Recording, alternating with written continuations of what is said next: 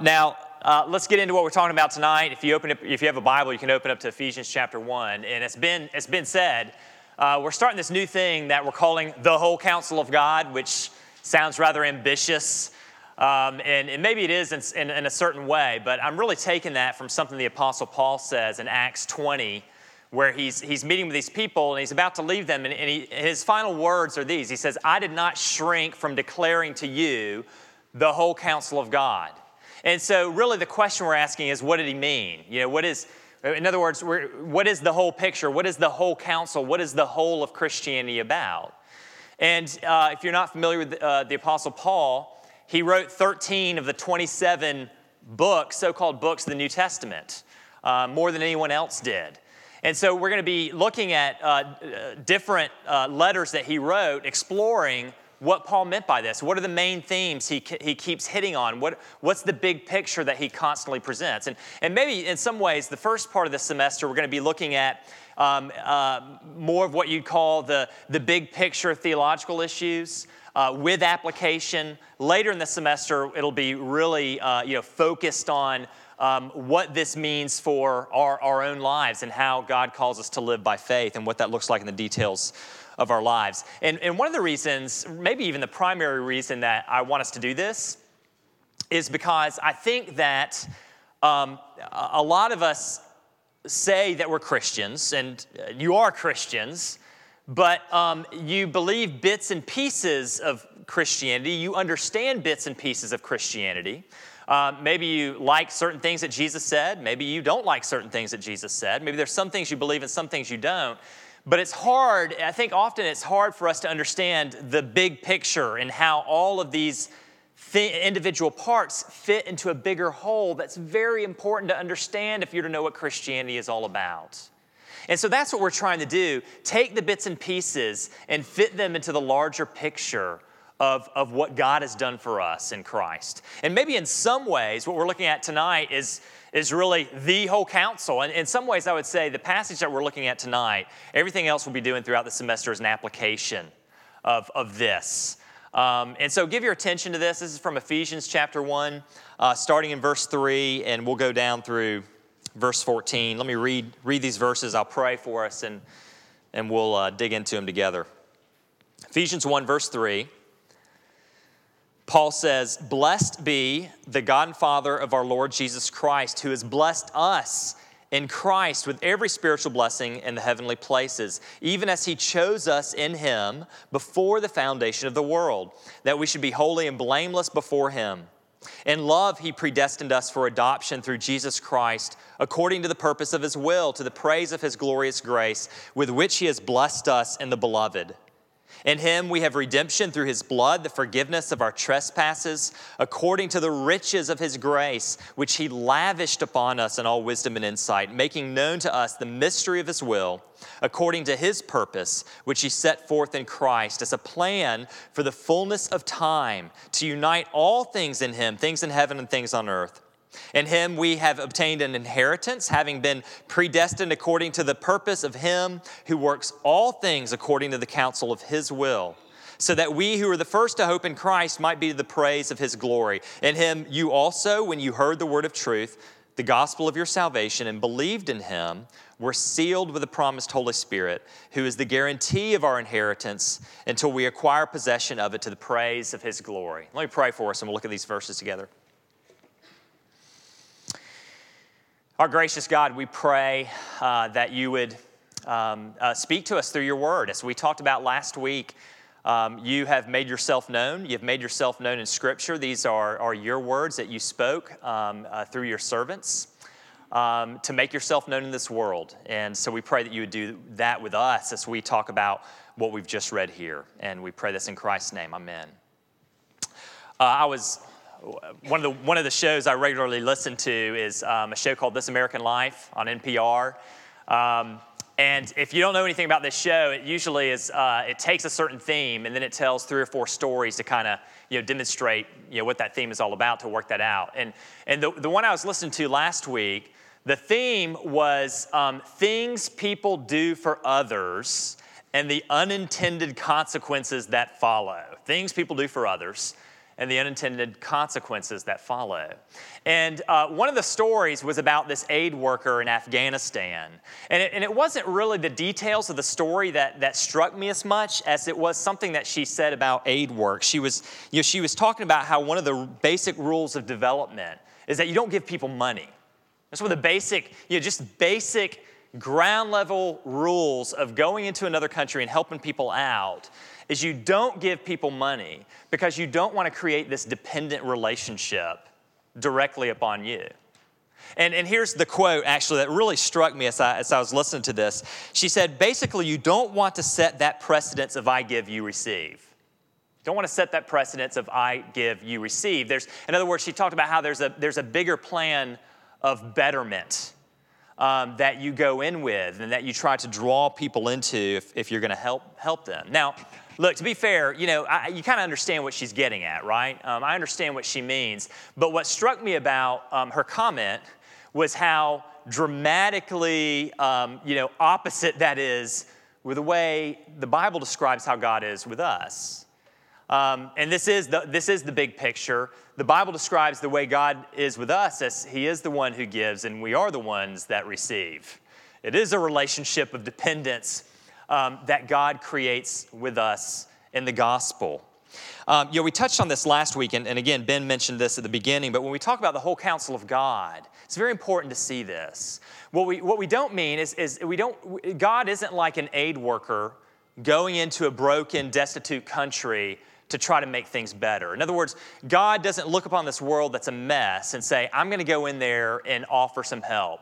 And so when we talk about the whole counsel, it's not God coming in saying, hey, here's my counsel for you. You know, here, here's what's wrong. Here's what's a mess. I'm going to come alongside of you. I'm going to give my input. I'm going to give my advice and, and hopefully make things better here. Because you see, if, if, that's what, if that's what God does, you think about someone who, who comes alongside of you and gives advice to you, the burden is actually upon you as to whether you're going to take that advice or not, right? Uh, they, they may come in with insight and wisdom, but then it's really up to you um, whether you're going to follow that advice or insight or input, right? And in the end, the burden is up on you. Um, whose counsel will you take? Will you take it or not?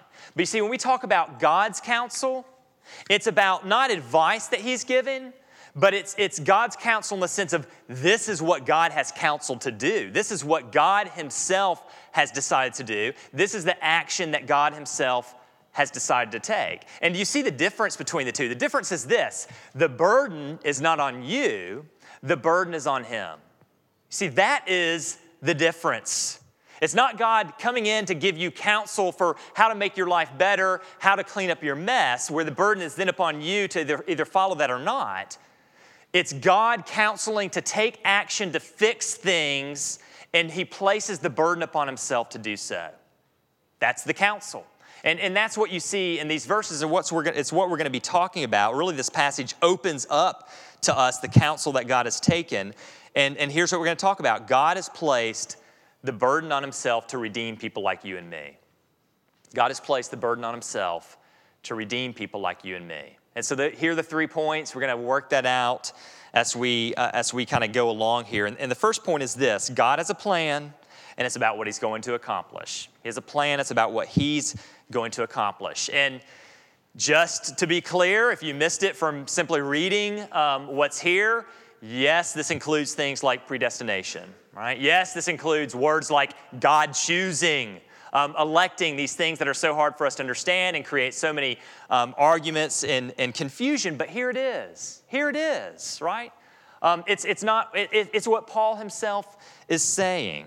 Um, if you look at verse 4, he chose us, God chose us in Him before the foundations of the earth. In other words, outside of time, outside of space, outside of history, in eternity, God did something. Um, verse 5 He predestined us for adoption through Jesus Christ and then, you know, maybe the most all inclusive, far reaching statements of, of them all in verse 11, where he puts all these words together. And he says, having been predestined according to the purpose of him who works all things according to the counsel of his will. Now, let me back up for a second and, and say this. Yes, as we approach these things, um, I'm not saying, and I don't intend to, to explain um, all of this because it's not something that we can fully comprehend, right? In other words, you know, look, um, God exists outside of time and space and eternity. You and I don't. God is the creator, we're his creatures. God is related to this world in a very different way. And you, know, you think even our thinking takes time and space, right? I mean, you have brain that takes space, right? You think A, B equals C, and that takes time for you to do. And God, existing in eternity outside of time and space, has, is related to this world in a completely different way. And so when we talk about God doing things in eternity, it's not something that you, and I, you or I can expect to fully comprehend um, or understand. But it doesn't mean that we can deny that it's true.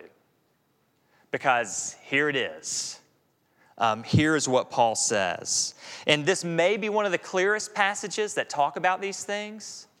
But at the same time, I think it's important for us to see that the Bible doesn't use words like predestination, choosing, stuff like that. It's not that the, these things show up in a few difficult, obscure passages that where there's a lot of like questioning about what is really meant.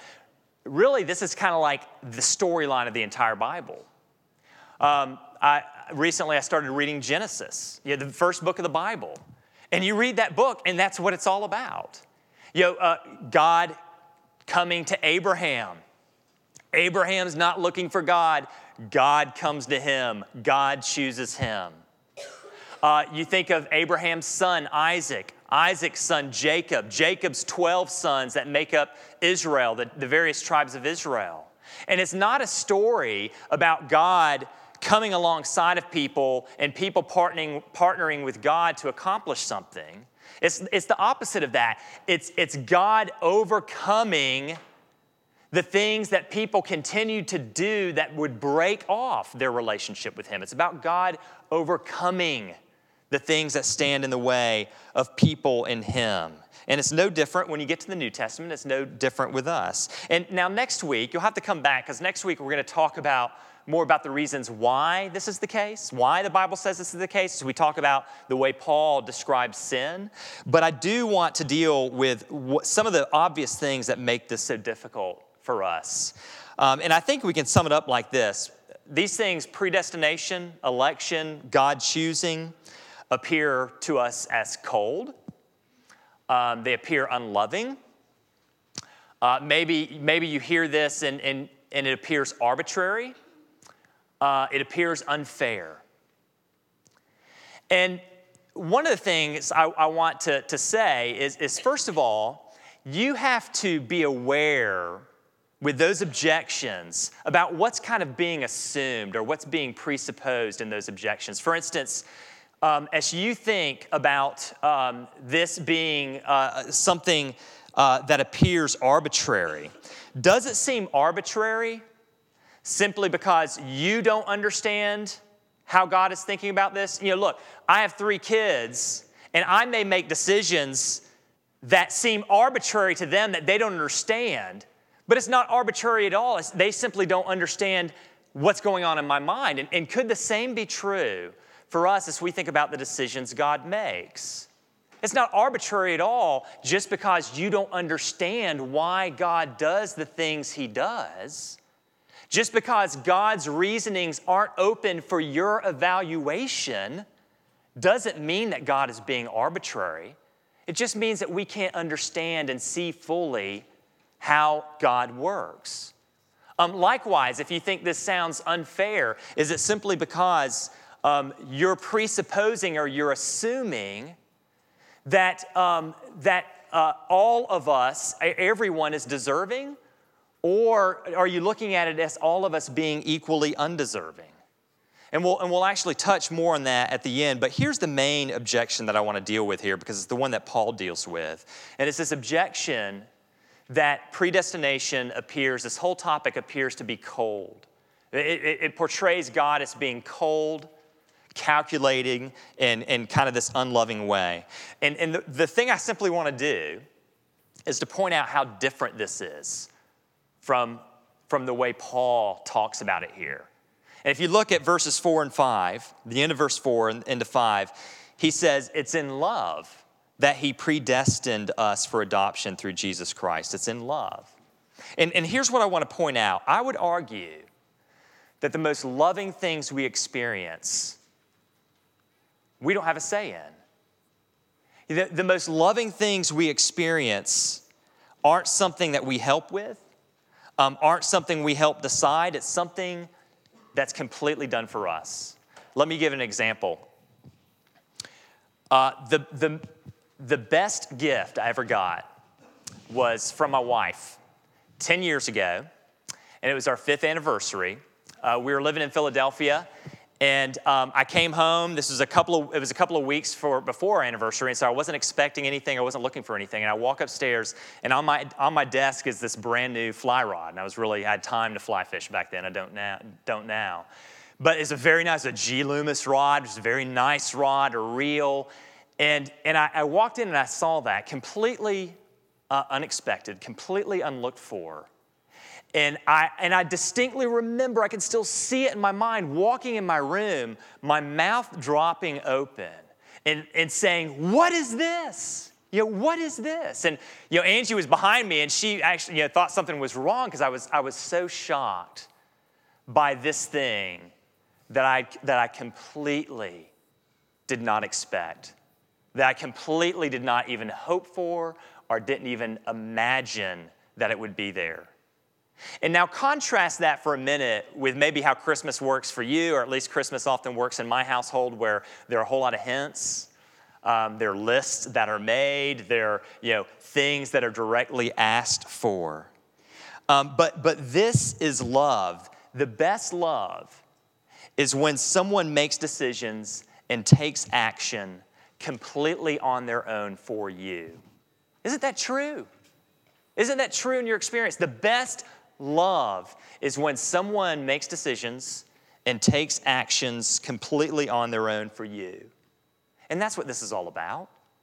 Um, that is what God does when He comes to us and He redeems us. It's not cold, it's not unloving, it's just the opposite. I have this quote on your outlines here. Sinclair Ferguson, um, he says this. He says, If we ask, why did He choose me? The only answer is He loved you. But surely there must be some other reason. Why? What was there about me that made him love me? Did he see that I was the kind of person who would trust him? No, he says, I am the kind of person who is dead in sins. There is nothing in me that makes God love me. The reason for his love lies in himself. It is grace from start to finish, nothing but sheer grace. And you know, we don't have time to go into this, but I, it has to be pointed out because Paul is, is pointing it out here.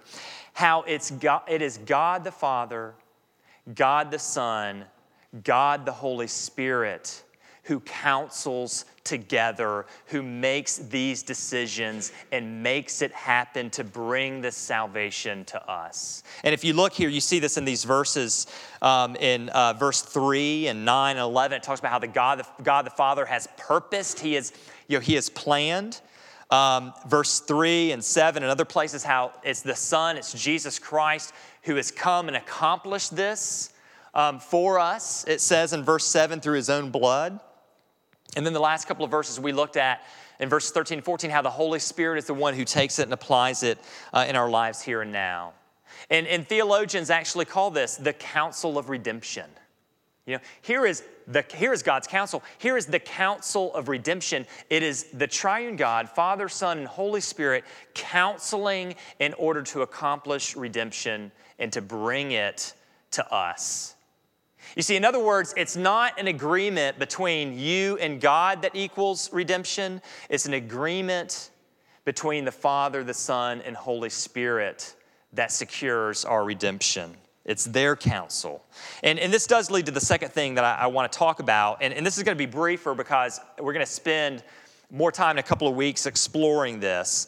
Uh, but, it, but it's this God's plan has Jesus Christ at, at, the center of it. God's plan from eternity, in other words, this counsel of redemption in eternity is worked out in history um, through Jesus Christ. Um, in other words, it's only in Jesus Christ that, that you learn what God has planned. It's only in Christ that we learn what God has planned. If you look at verse 9 real quick, he talks about the mystery of God's will. And then down in verse 10, he says, as the plan for the fullness of time. And I had this verse on your outline, Galatians 4, where Paul uses similar language and he says, But when the fullness of time had come, you know, Christ came, born of a woman, born under the law. It's the fullness of time, here is the manifestation of the mystery, and it's in Christ.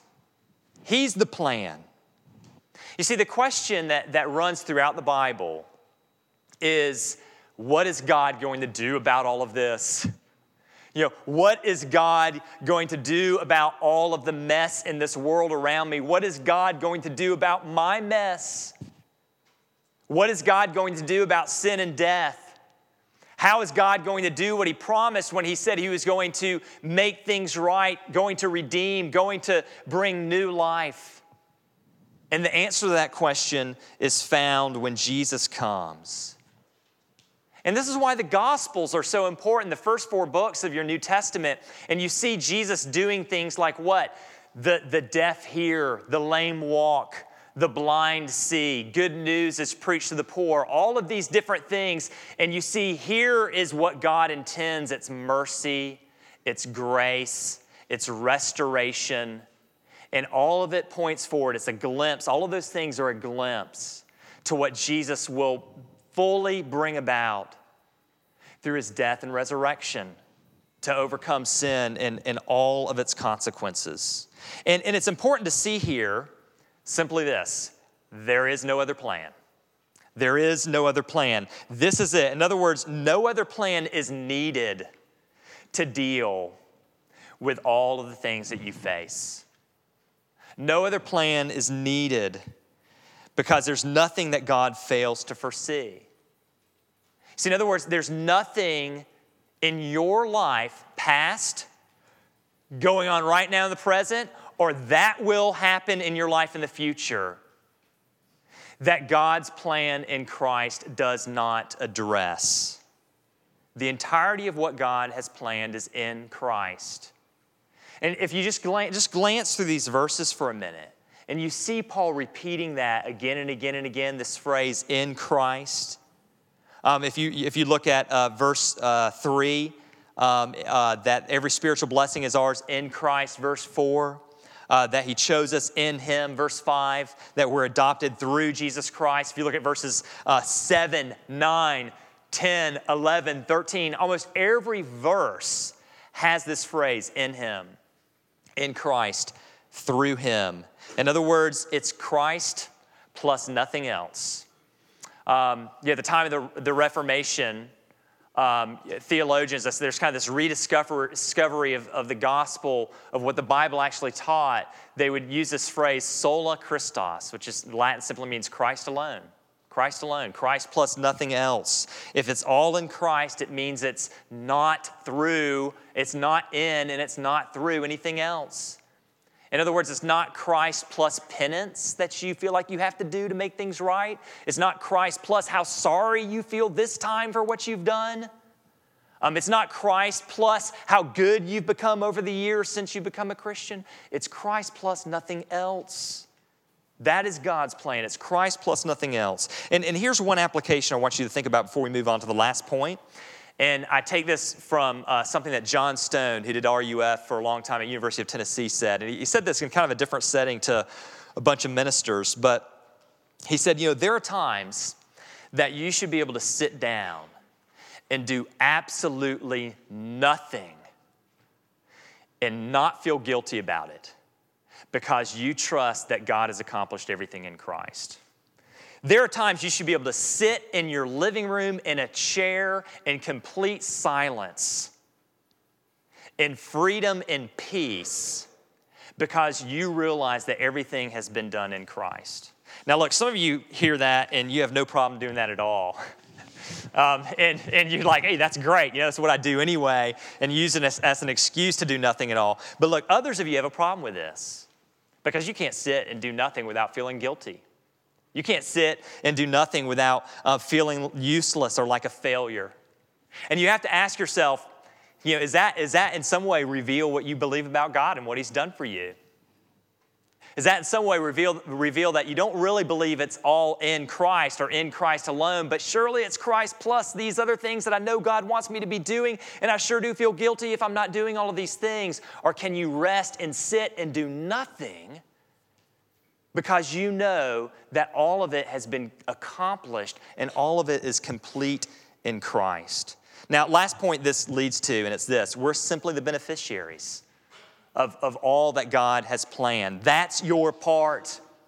You sit there and you benefit from it. And actually, I think this is the main point that Paul is, is making throughout everything that he says here. You know, if you look at these verses, it's, uh, verse 3 through 14, it's 12 verses, and it's, uh, it's just over 200 words long. And thankfully, the translators of this have kind of cleaned, cleaned up Paul's grammar because Paul wrote this all as one sentence.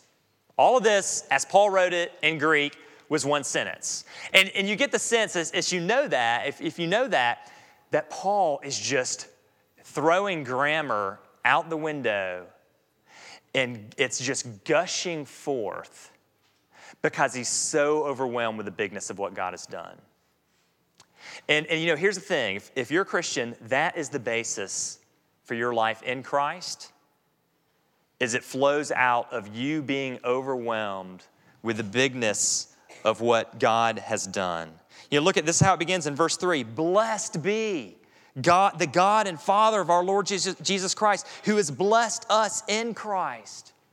You see, and, and here's the point Paul's aim here is not so much to teach the quote unquote deep things of the Christian faith, though he does, you know, things like predestination. His aim isn't simply to teach those things, his aim is to praise God.